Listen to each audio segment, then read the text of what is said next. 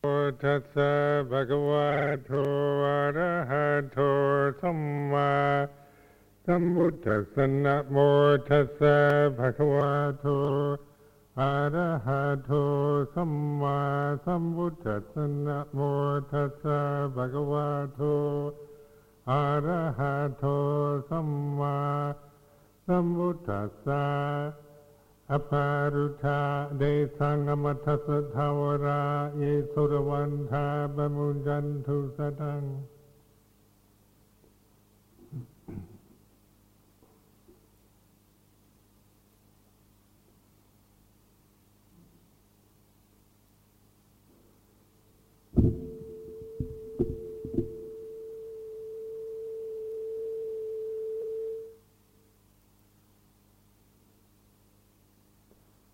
So this is the new moon of December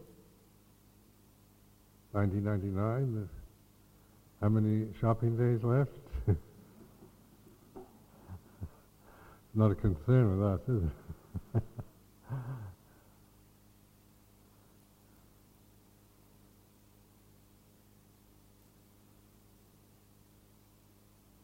and then next Sunday is the uh, Papa for the uh, three candidates for going forth uh, to become uh, Siladhara. That's something very good, something very inspiring to see uh, people doing that.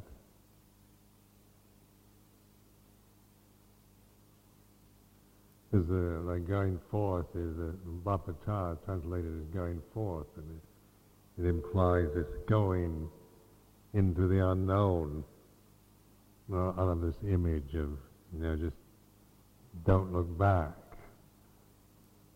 I remember that biblical story of Lot's wife uh, when Sodom and Gomorrah were burning, and she looked back and she turned into a pillar of salt. What's the significance? Pillar of salt. but in the holy life, you see that that that's a symbolic symbol of like this going forth is if you keep looking back at the world and things like that, then you you, you just can't uh, you don't get anywhere. It's uh, like Sodom and Gomorrah were symbols of that kind of of life where you know comfort, luxury. Um, status, all the, the best things, the pleasures of the senses, and all that, and yet the point of it is kind of destruction, the, the, the, the longing for it again, the wanting to, to have that. So going forth also implies going into the unknown. The destination isn't known. It's an act of faith. So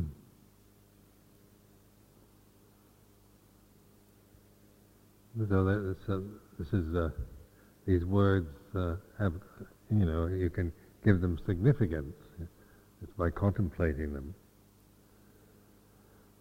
Because in holy life, you're, you're going to what you don't know, and you want. People want guarantees, if I if I commit myself to being a monk or a nun, will I get rewarded for that. Or, uh, you know, that's, that's trying to make a deal. If you, you know, you can guarantee you get, if you do so many years, you'll get so many, so much merit, or you'll, you know, guarantee of, of reaching the nibbana.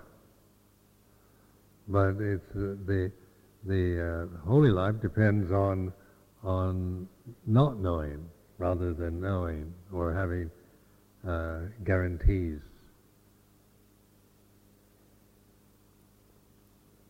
Then we get into mystery because uh, we, you know, the religion oftentimes points to mis- what's mysterious, what's a mystery.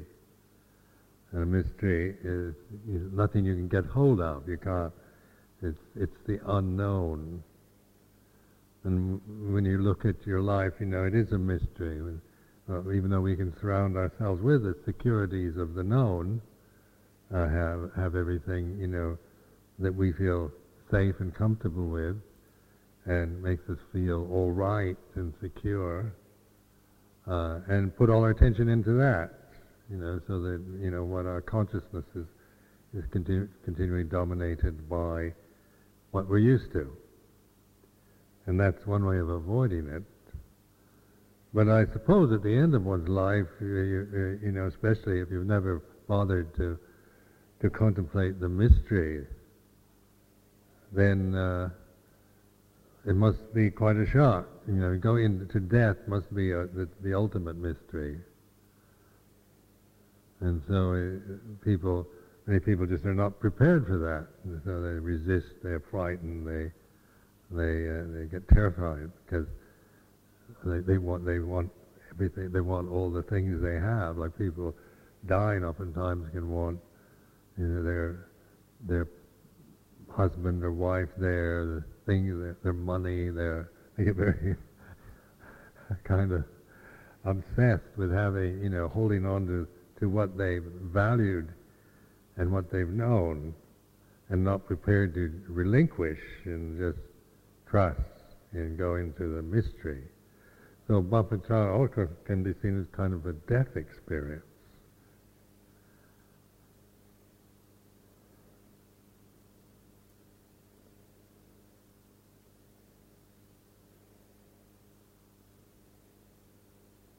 the the not knowing, not being aware, not being not being sure, uh, the the don't know mind, mm, the uncertain. These, these were these are concepts that uh, make us feel very uh, ill at ease. Now we want we want uh, to you know we want uh, to make sure that, that everything is going to be all right. So much, so much of daily life is just a kind of uh, affirmation of everything's all right, rather than seeing each moment for what it is.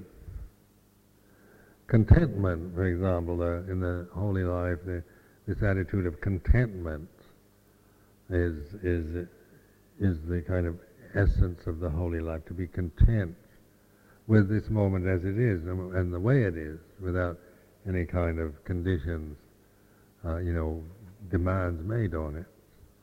Now that that's quite a, a, demand. That's a demand in itself, isn't it? Contentment. So the in the samana life, the contentment with the four requisites, with the with the um, with the way things are, with the way you are, means that you're not necessarily uh, having, you know, waiting till everything is is uh, what what you look, want or like or think you, the the way it should be, but being content in this moment.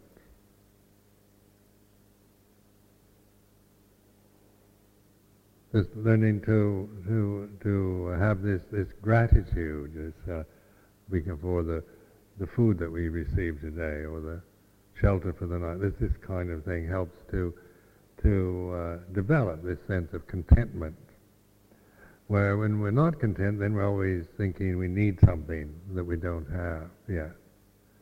And so that, that's an endless uh, trap. You know, there's always, you can always think of something you'd like or something you think you need. And as long as the mind goes out into that, then it uh, you're going to need, there's so many things we think we need anyway that it's endless. There's no contentment in that.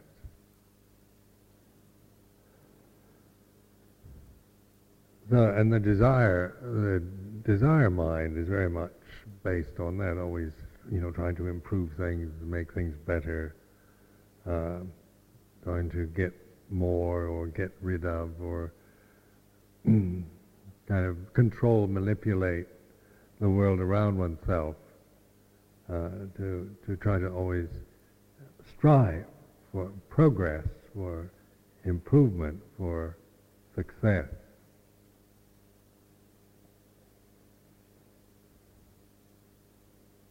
So sometimes a, a holy person is almost like seems like a fool to uh, to a clever person in the world.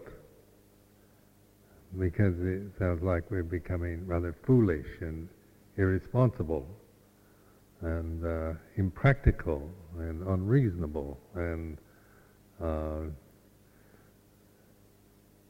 stupid. Because it doesn't look like it looks like we're uh, we're not you know don't have even common sense. So because the the holy fool is often called in, in religious traditions, isn't there? In every tradition, there's there's a holy fool, which is a character that uh, is contrasted, say, to the the ambitious uh, minds of, of the worldly life or even in the holy life, you can become, um, you know, in religious communities or religious organizations, you become ambitious,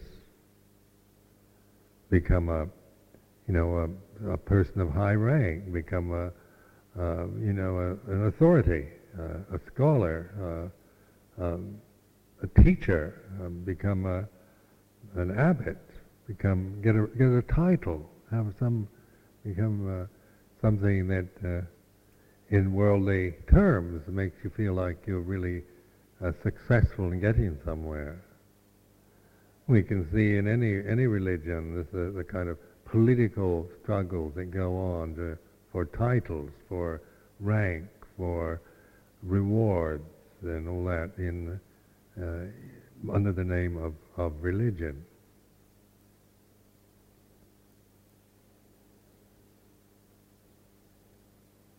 So in the life of the samana, then, is, you know, we're, uh, I'm sure most of us are not really interested in that.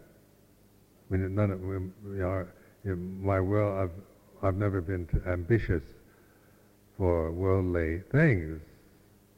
Anyway, it's never been a kind of foremost interest in my life to to attain something in the world. But it can, uh, those, those elements can affect one's uh, life within the um, monastic style. So you can see, you know, just tendencies towards, um, you know, wanting success, wanting to be respected, wanting to be acknowledged, uh, uh, gain approval, have a following, have an entourage, uh, get praise, uh, accumulate wealth, um, have a Rolls Royce, have a have all the, the best, because these things can come to to us, and people want to shower us with all kinds of of uh, marvelous uh, inventions, material uh, things. So it's the, the, the kind of uh, irony of becoming an alms mendicant is I found everything I've ever wanted I've been given. And when I wanted it, I couldn't get it. uh, so I would say, be careful what you want because you'll eventually get it anyway, probably when you don't want it anymore.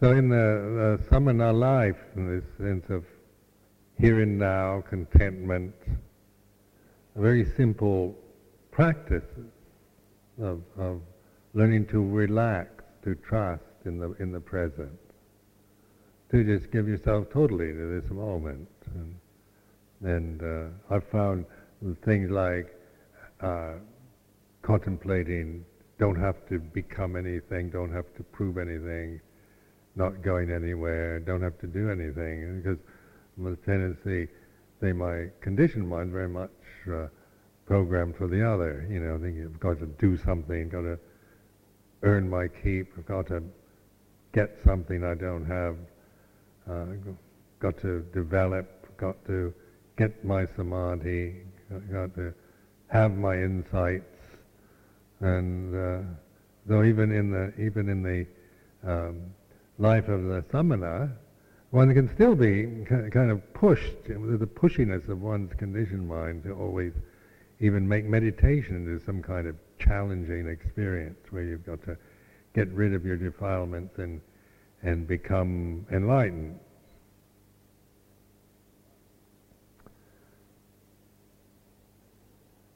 But then the uh, mindfulness has been the, the kind of the the emphasis the Buddha made on practice to, to be aware of this, to see the, the results of this of this uh, ambition or desire to get or get rid of, become something. To be, even desire to become enlightened is desire. Desire to get rid of defilement is desire. And very good desires too.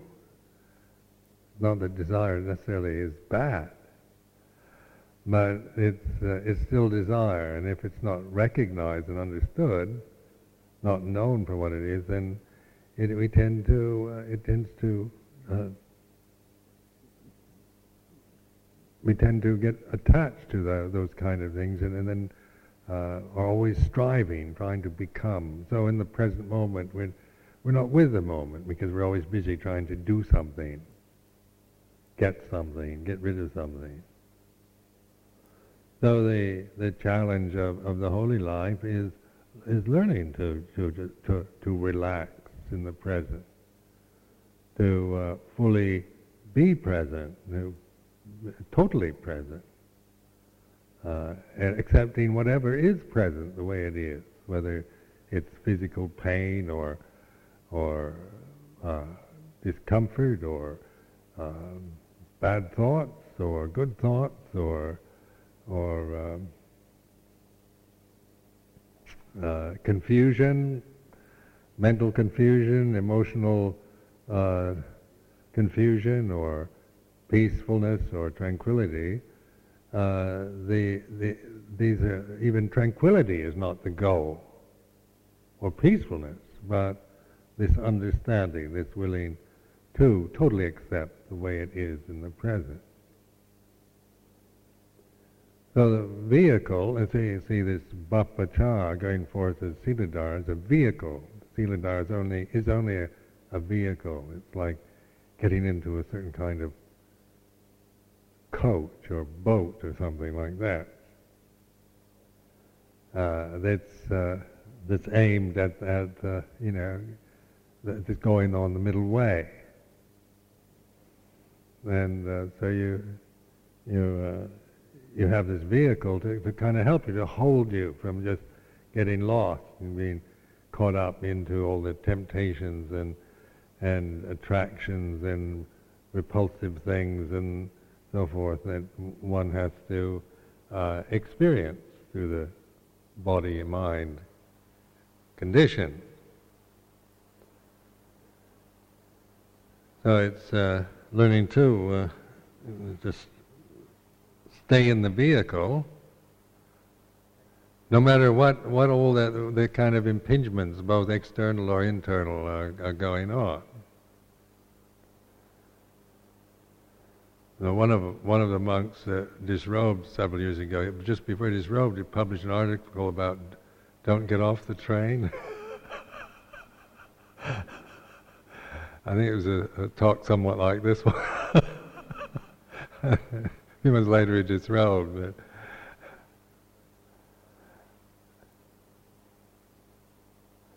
But it is, uh, this is a, a reflection only. How to how to look at this convention. It's uh, you know how to. Uh, you can look at a convention in all different kinds of ways too. It's not not that this is the only way, but this is this is a this is the way that, that I I found of value uh, to to see it as, as like a train or a transport, some kind of vehicle you get you're, you're getting into.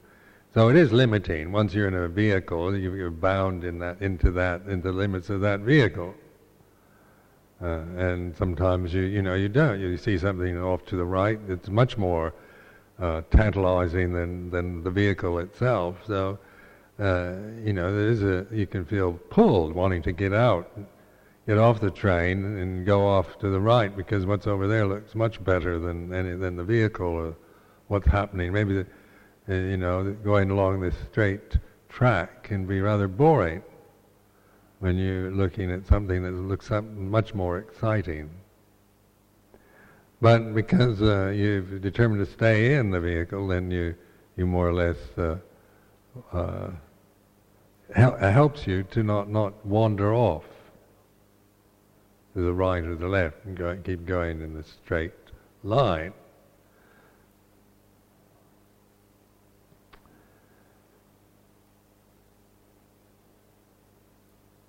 Now, taking that uh, as a kind of um, metaphor, a symbol for the holy life, then applying that to, to the mind itself.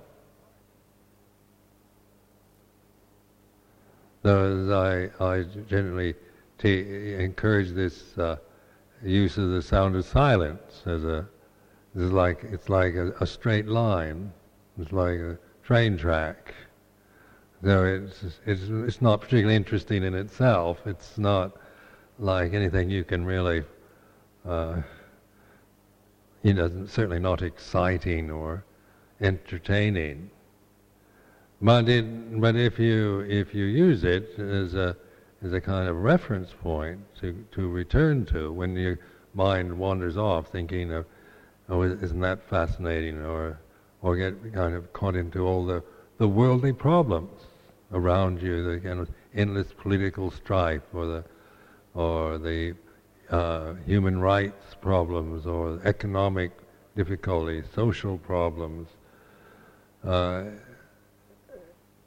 around all the, the, important things of a society, can be, be quite demanding on our attention. And, and we can easily be pulled into, say, all these uh, kind of activities which are, uh, you know, quite good activities in themselves, trying to help the poor and, and and uplift the society, not to despise or think these things are something to uh, look down on. but there's no end to it if we endlessly try to, to, to solve all, clean up the world uh, by trying to uh, solve every problem, every political problem, every human problem, every social, economic problem.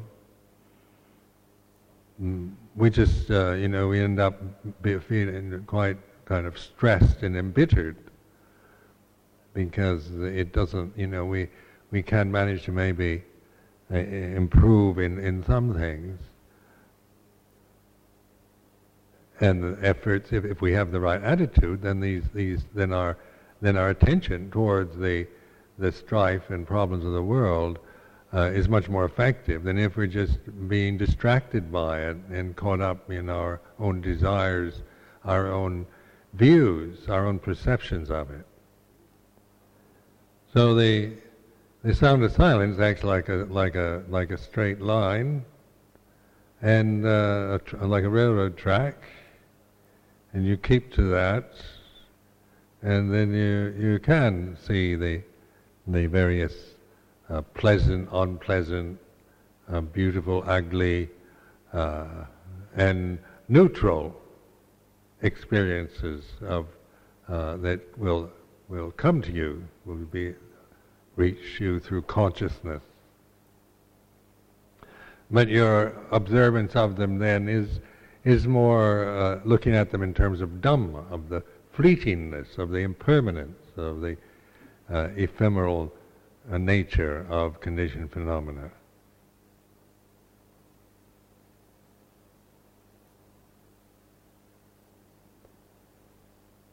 Learning to rest in that point of stillness and silence, to trust in it, because uh, the emotions aren't, aren't never, are not content with that. emotionally, we want it's it's boring for us emotionally. Our emotional habits are usually uh, conditioned uh, uh, through uh, wanting interesting activities or be excited or stimulation of some sort. though in uh, terms of em- emotion, emotional reactions to the silence is usually oftentimes quite, uh, can be quite negative, or it doesn't seem like anything worthwhile. It doesn't it isn't, doesn't seem important. This seems uh, like nothing much at all to pay attention to. But as a reference point, you know, if you don't have any reference, but merely uh, your own ideas and thoughts and interpretations of Buddhism and and uh, your, the, the power of your own habits, then it's easy to just get uh, even more confused and lost. Then on the the uh, convention itself, like Siladhara convention, is is, uh, in regards to action and speech. So you're giving up a kind of your your your your rights as a personality to express yourself, to be who you really are, to wear what you really like, to to to just do what you feel like doing, to follow your impulses, and to um, you know be free as a personality because the the uh, the, the samanat life is is uh, externally one of conformity, learning to restrain oneself within the limits of the Vinaya discipline, moral uh, uh, moral precepts and training precepts. So these precepts are, remember, they're precepts. They're they're to help us they're for reference. They're, they're, they refer to them. They're not like orders from above. They're not laws that you, that you have to keep uh, or you'll be punished, things like this. They're, they're guidelines, they're criteria, standards to, that we use to, to, for mindfulness, helps us to be aware of, uh, say, our relationships with each other, of our re- relationship to the material world, to the society, to the, to the planet that we live on.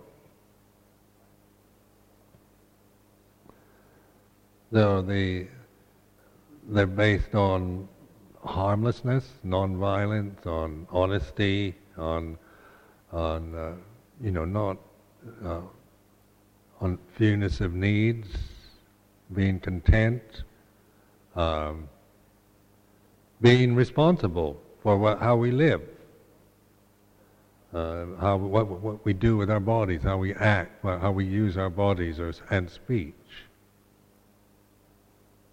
So there are guidelines for that.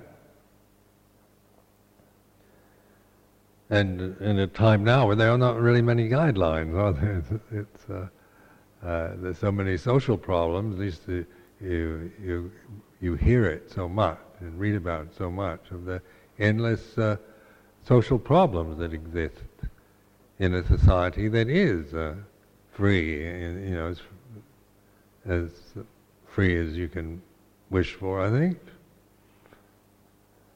The, mean, I think in my life I've been given enormous freedom uh, to do what I want to do, to to go where I want to go. Uh, there isn't a lot of uh, there wasn't a lot of pressure on me to just you know to to do to follow anything in particular. I chose a monastic life. It wasn't my parents didn't encourage me to come into this life. In fact, I think they would have discouraged me. Um, but the the uh, recognizing that that just following my impulses led me into a lot of trouble. Just impulsive behavior, doing what I felt like, doing what I wanted. Uh, I ended up in a, in a t- state of total mental confusion that was my experiment with uh, hedonism. Was uh, ending up uh, almost uh, suicidal, just hating myself, and uh, totally confused. by the endless options and, and just seeking, just following impulses that, that oftentimes weren't very wholesome or skillful. Just uh, the, the moment, what, it, what you felt like doing and saying. So then in, in uh, coming into monastic life, it was, uh, the problem was still there, but then I had uh, training rules that said you can't do that, you can't say that. And so then, because of that, then I'd, I'd learn to stop myself. I'd begin to, to I'd, have, I'd have ways of, of, uh, of you know, learning to uh, just live a more simple life, more trusting life uh, in the company of people who were doing the same thing, who were uh, in the same vehicle, really. So I wasn't just left on, you know, alone by myself, but I had, I had uh, the people around me were, were very much, uh, and we all, you know, gave up our individuality, shaved our heads, wore the same kind of robes, and and followed the same training rules. So there, even though on on the personal level we were all very different characters, uh, personalities, and I was for first few years only with Thai monks. So I was the only Western monk. Was like a kind of uh, the odd odd one in the in the group, you know, stood out, uh, didn't fit into the into the visual perception of of uh, what monks look like.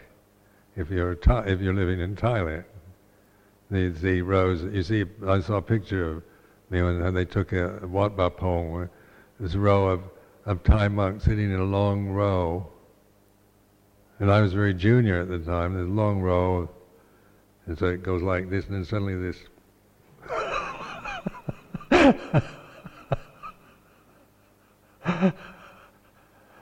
this big white thing kind of juts forth.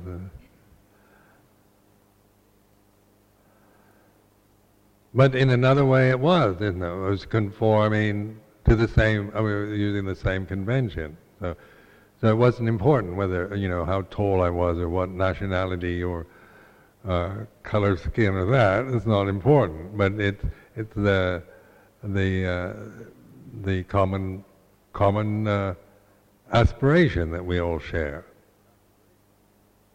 And found that very supportive to be with, with other men who, were, who had the same aspiration.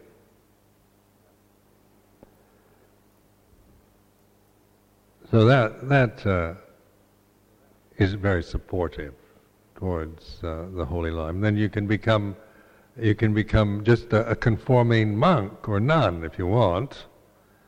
Just you know, trying to be to get the praise. You know, people would say, "Oh, uh, is really a good monk." I'd like that. You know, it really made me feel good to be considered something really good and to be admired. So, so there's a tremendous effort to conform because the more I conformed and and uh, renounced and practiced, then I'd get that much more praise.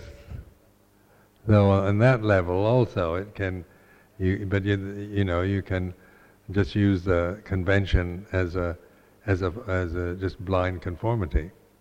But that's not really going forth. It's not to, to just uh, join a club and, and become a member of, a, of an organization uh, and fit into it, but to use the, the um, convention for awareness.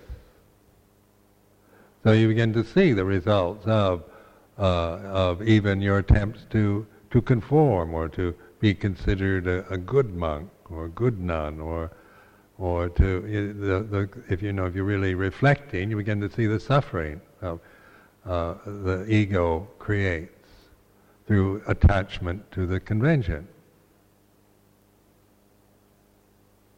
So then, you don't have to get rid of the convention, but just learn to just see the uh, after contemplating the suffering that comes from attachment to it, you let go.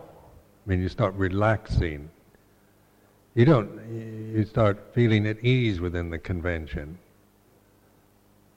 Where at first, I didn't feel at ease in the convention. It was all like climbing uphill, hard work. Is going against everything I was used to. You know, was, uh, having to to um, limit myself, having to live within restrained uh, behavior. And, and at first it just seemed so uh, kind of suffocating. I remember feeling uh, like I'm being suffocated by this life. It's suffocating me.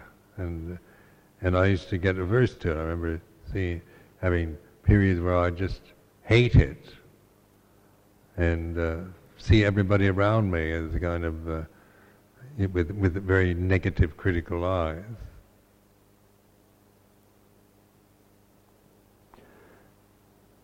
Because it, it wasn't because it, there was part of me that, that that didn't want to to conform, didn't want to have to to live with these people or or conform to this, uh, give up to this particular uh, way of living.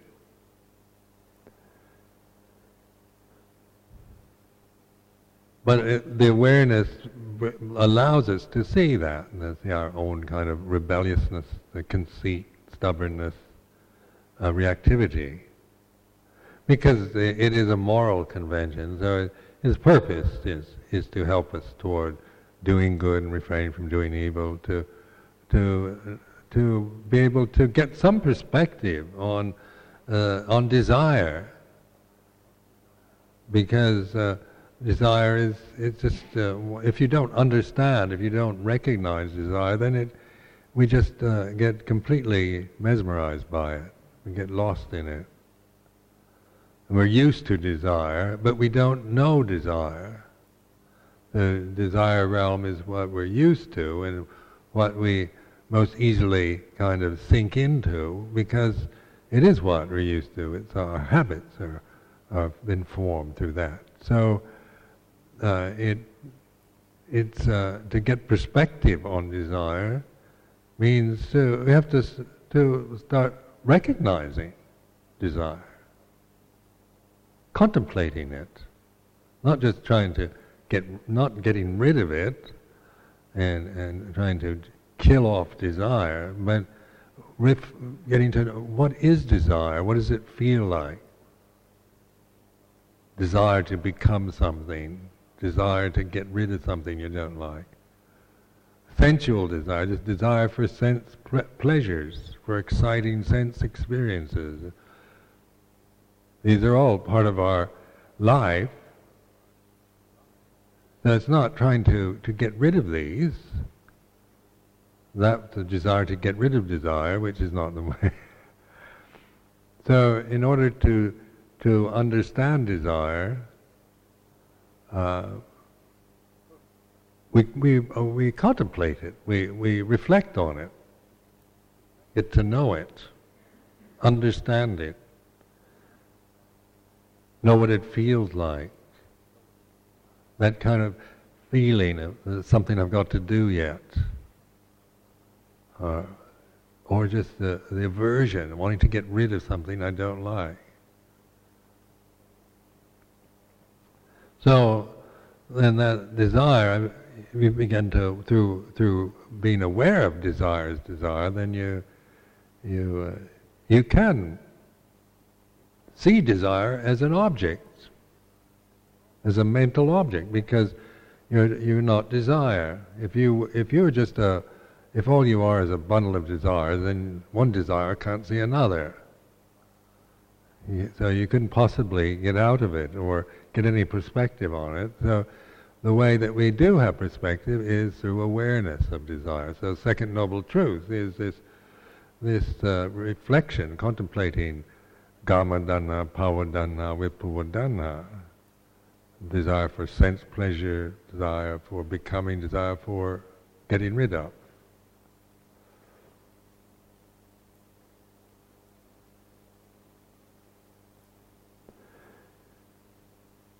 So this awareness of desire is transcending the desire. See, so there is, it uh, allows us, it's the way out of the trap, is to awaken in the present.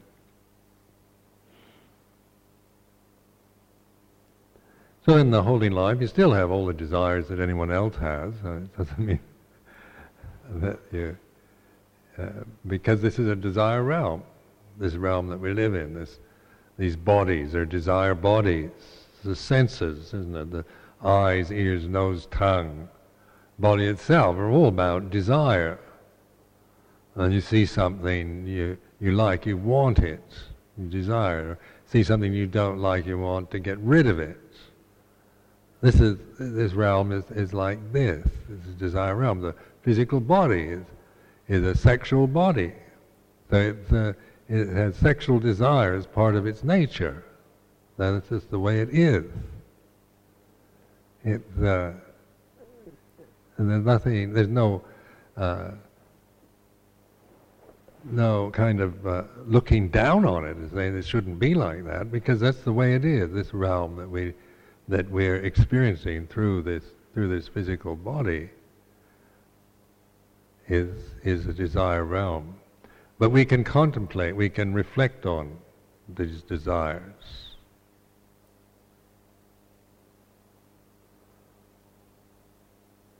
So this is the Buddha encouraged, uh, become an expert on desire rather than somebody that doesn't have any more desires. And that's another ego. You know, I want to become somebody who doesn't have any desires. It's, it's the same problem. You're never going to get out of it that way by trying to not have any desires, but through understanding, recognizing, and then through that, then you you have the insight, letting go of desire. Letting go isn't isn't suppression, isn't annihilation, to let go means that you can actually uh, see desire for what it is.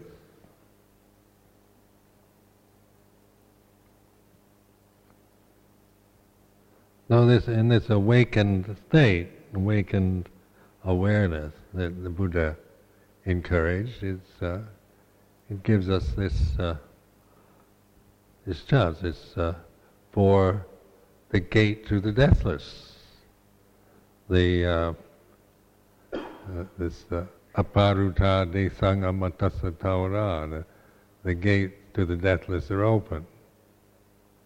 So in my reflection, that's the gate. There's just that simple act of attention in the present, an internal, imminent act in the present, just a, an attention right now. You just open yourself to this present moment embrace the moment and all that this moment has, the now, and or in uh, its pleasurable, unpleasurable, and neutral aspects, qualities.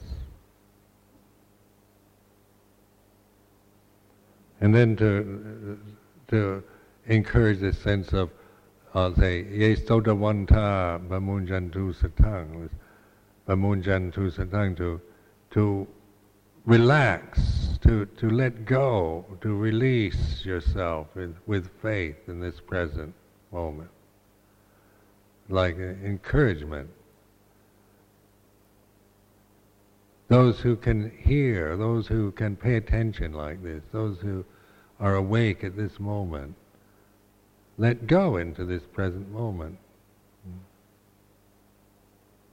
Relax into it so that it's an act of relaxed attention rather than striving to to uh, to get something or get rid of something. So if you're full of desire, this, uh, just the ability to pay attention to desire, relax into the moment, so that the desires then are are you're embracing them rather than just resisting or struggling with them. And in that perspective, then you you uh, you can let go of desire.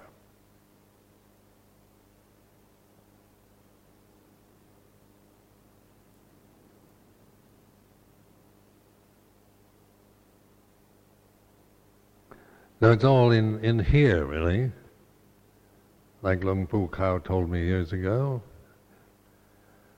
Uh, when I when I couldn't understand Thai very well, I went to this old monk, fa- a really wonderful old monk up in uh, Udon, and he he called me aside and he said, "It's all here. It's all." he said, "Truth is here," and he, put, he kind of points to his heart. Uh, and uh, at that time, that's about all the Thai I could really manage. uh, but it was a profound uh, teaching for me because it, it, it's as simple as that. It's not not like uh, incredibly complicated, uh, abstract, abstruse, high-mindedness that the Buddha was teaching, but it's awakeness here, you know, to the heart, the open heart open heart surgery.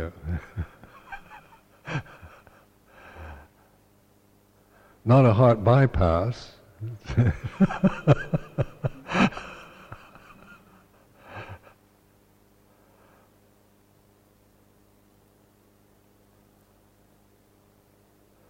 like when you when you look at your heart, the, it, it it's not it's not like like you, if you're a very rational person, you, it uh, it sounds nice.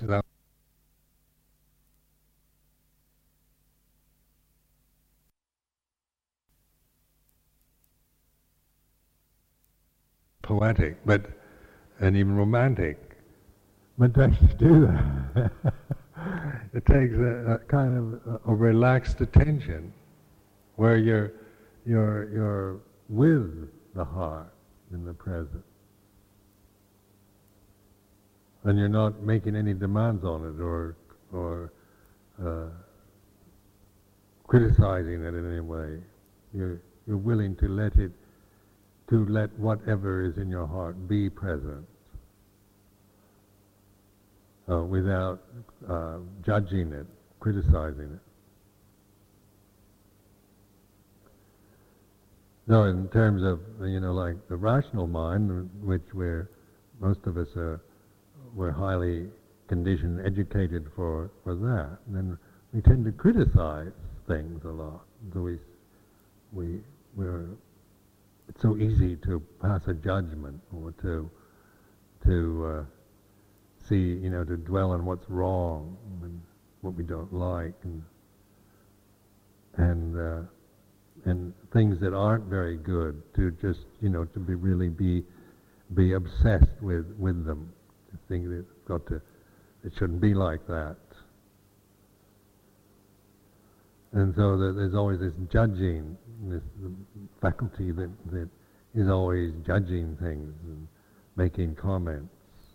So but the the heart practice is isn't isn't a judgmental one because it, it's willing to embrace the devils, the angels, the, all together at one moment, not preferring one over the other. And so this awareness allows us to, to do this, allows us to, to realize this.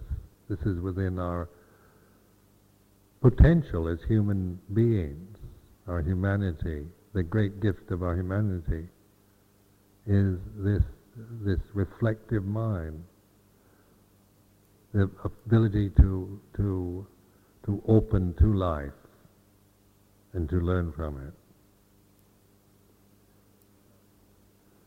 So, in in the strange uh, ways of monasticism, as you go forth into the unknown, uh, and with all the kind of restraints and precepts and that that you're taking on, uh, and it can sound rather daunting in uh, to the worldly mind uh, to have to live within such prescriptions, but uh, it, it does it does simplify. You know, monasticism is sim- simplification of everything. You know, on one level it looks complicated. You look at all those Vinaya rules and you know, mind boggles. They're, they're so complicated. But actually, they're they're quite simple. They're all very practical things. Uh, and uh, once you, like learning to drive a car, once you actually get in and practice with it, you don't have to think about it. You just do it. You like being a, a, monk or nun is not. And once you really learn how learn how to drive the vehicle, then it, it's like you don't have to keep thinking about all the rules and precepts and things like that because that's more like they they're quite uh, you know like learning the the major the, the kind of preliminaries that become just a part of you. At first, like anything, it seems clumsy, like learning to drive a car, for say. Remember, I, I, the first time I ever drove, I turned the car over.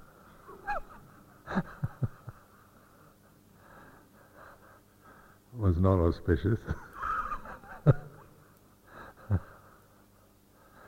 second time, I was driving uh, with my father, and and I saw a friend, and I waved to him, and nearly ran into another car.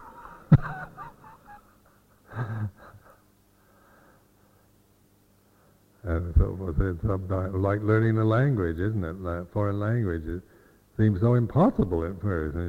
Can't say even, you know, an adult person, and you can't even you know, you talk like a baby. Uh, you know, you know, you want to have an intelligent conversation. All you can do is make these kind of grunts and things, hoping that it comes out right. And it seems impossible. But then, as you keep keep practicing, that, that it becomes natural, so that you just start thinking, saying things without any any struggle. So the conventions are like that, and monasticism is uh, is is is just like that. It's not once once it's learned, then it's uh, it's very simple. It simplifies everything because you you're, you're kind of clearing out. You know, you're not your life isn't a, isn't just endlessly like with with all the accumulations of worldly life and all the the stuff that that one gets bound up into in the world, you're actually kind of renouncing.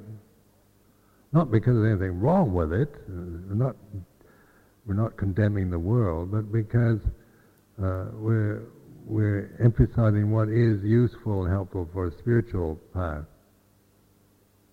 And, uh, and making that the kind of the whole emphasis rather than, than all the worldly uh, needs and cares and and uh, problems that that we would have if we didn't have it.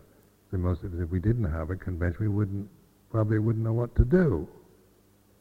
I wouldn't. I needed I needed to to uh, get into something that that I didn't that I had to re- surrender to learn how to give myself up to something that wasn't my creation or my idea. Or a lot of things I, I didn't even agree with. In Thailand, you know, some of the rules and the way they did things I didn't even like, didn't, didn't even agree with.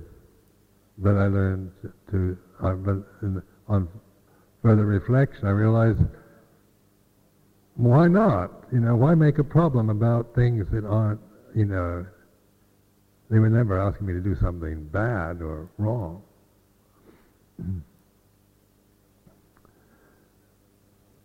So I determined that I wasn't going to make a problem about all that because I wasn't going to endlessly kind of uh, make a problem about monastic life. Uh, rather, this is the way they do it. This is the this is the way things are done here. Do it that way. And then I could see my own kind of uh, resistance and opinionatedness uh, around it, and, feelings that well, this is unnecessary or that's stupid or we could do it a better way than this and, and endlessly get wound up into into the convention itself where then you you're always manipulating the convention and never, never uh, get beyond the convention. So remember that becoming a Siladhara is not just to become a good nun and and uh, and uh, get caught up into to all the uh, you know and to perfect the life of the of the female samana and make everything perfect, but uh, what is present, use that for awareness.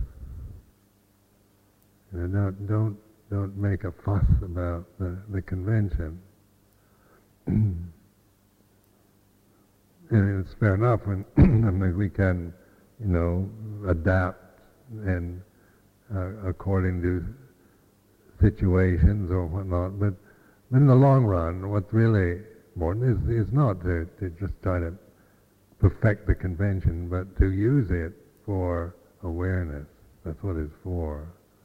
Like to, to go to London, you, you know, you don't need to have the best, you know, have a, have a Rolls Royce. You take what you get. If, if you want to get to London, you don't wait for the best.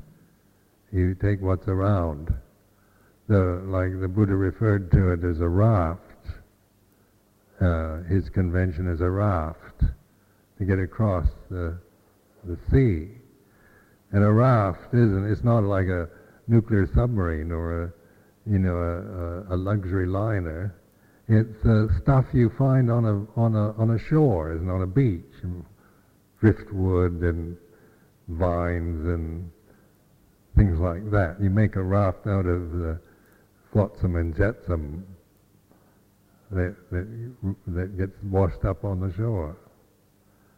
And so it, it's not going to be, you know, it needn't be a, a kind of uh, the best uh, high-tech raft. The point is to take what's around so you can get across. So I've, I've contemplated that, you know, rather than than uh, uh, because I've seen so many people always, you know, thinking that this this raft isn't, you know, isn't a very good raft, and so they they go around looking for better ones.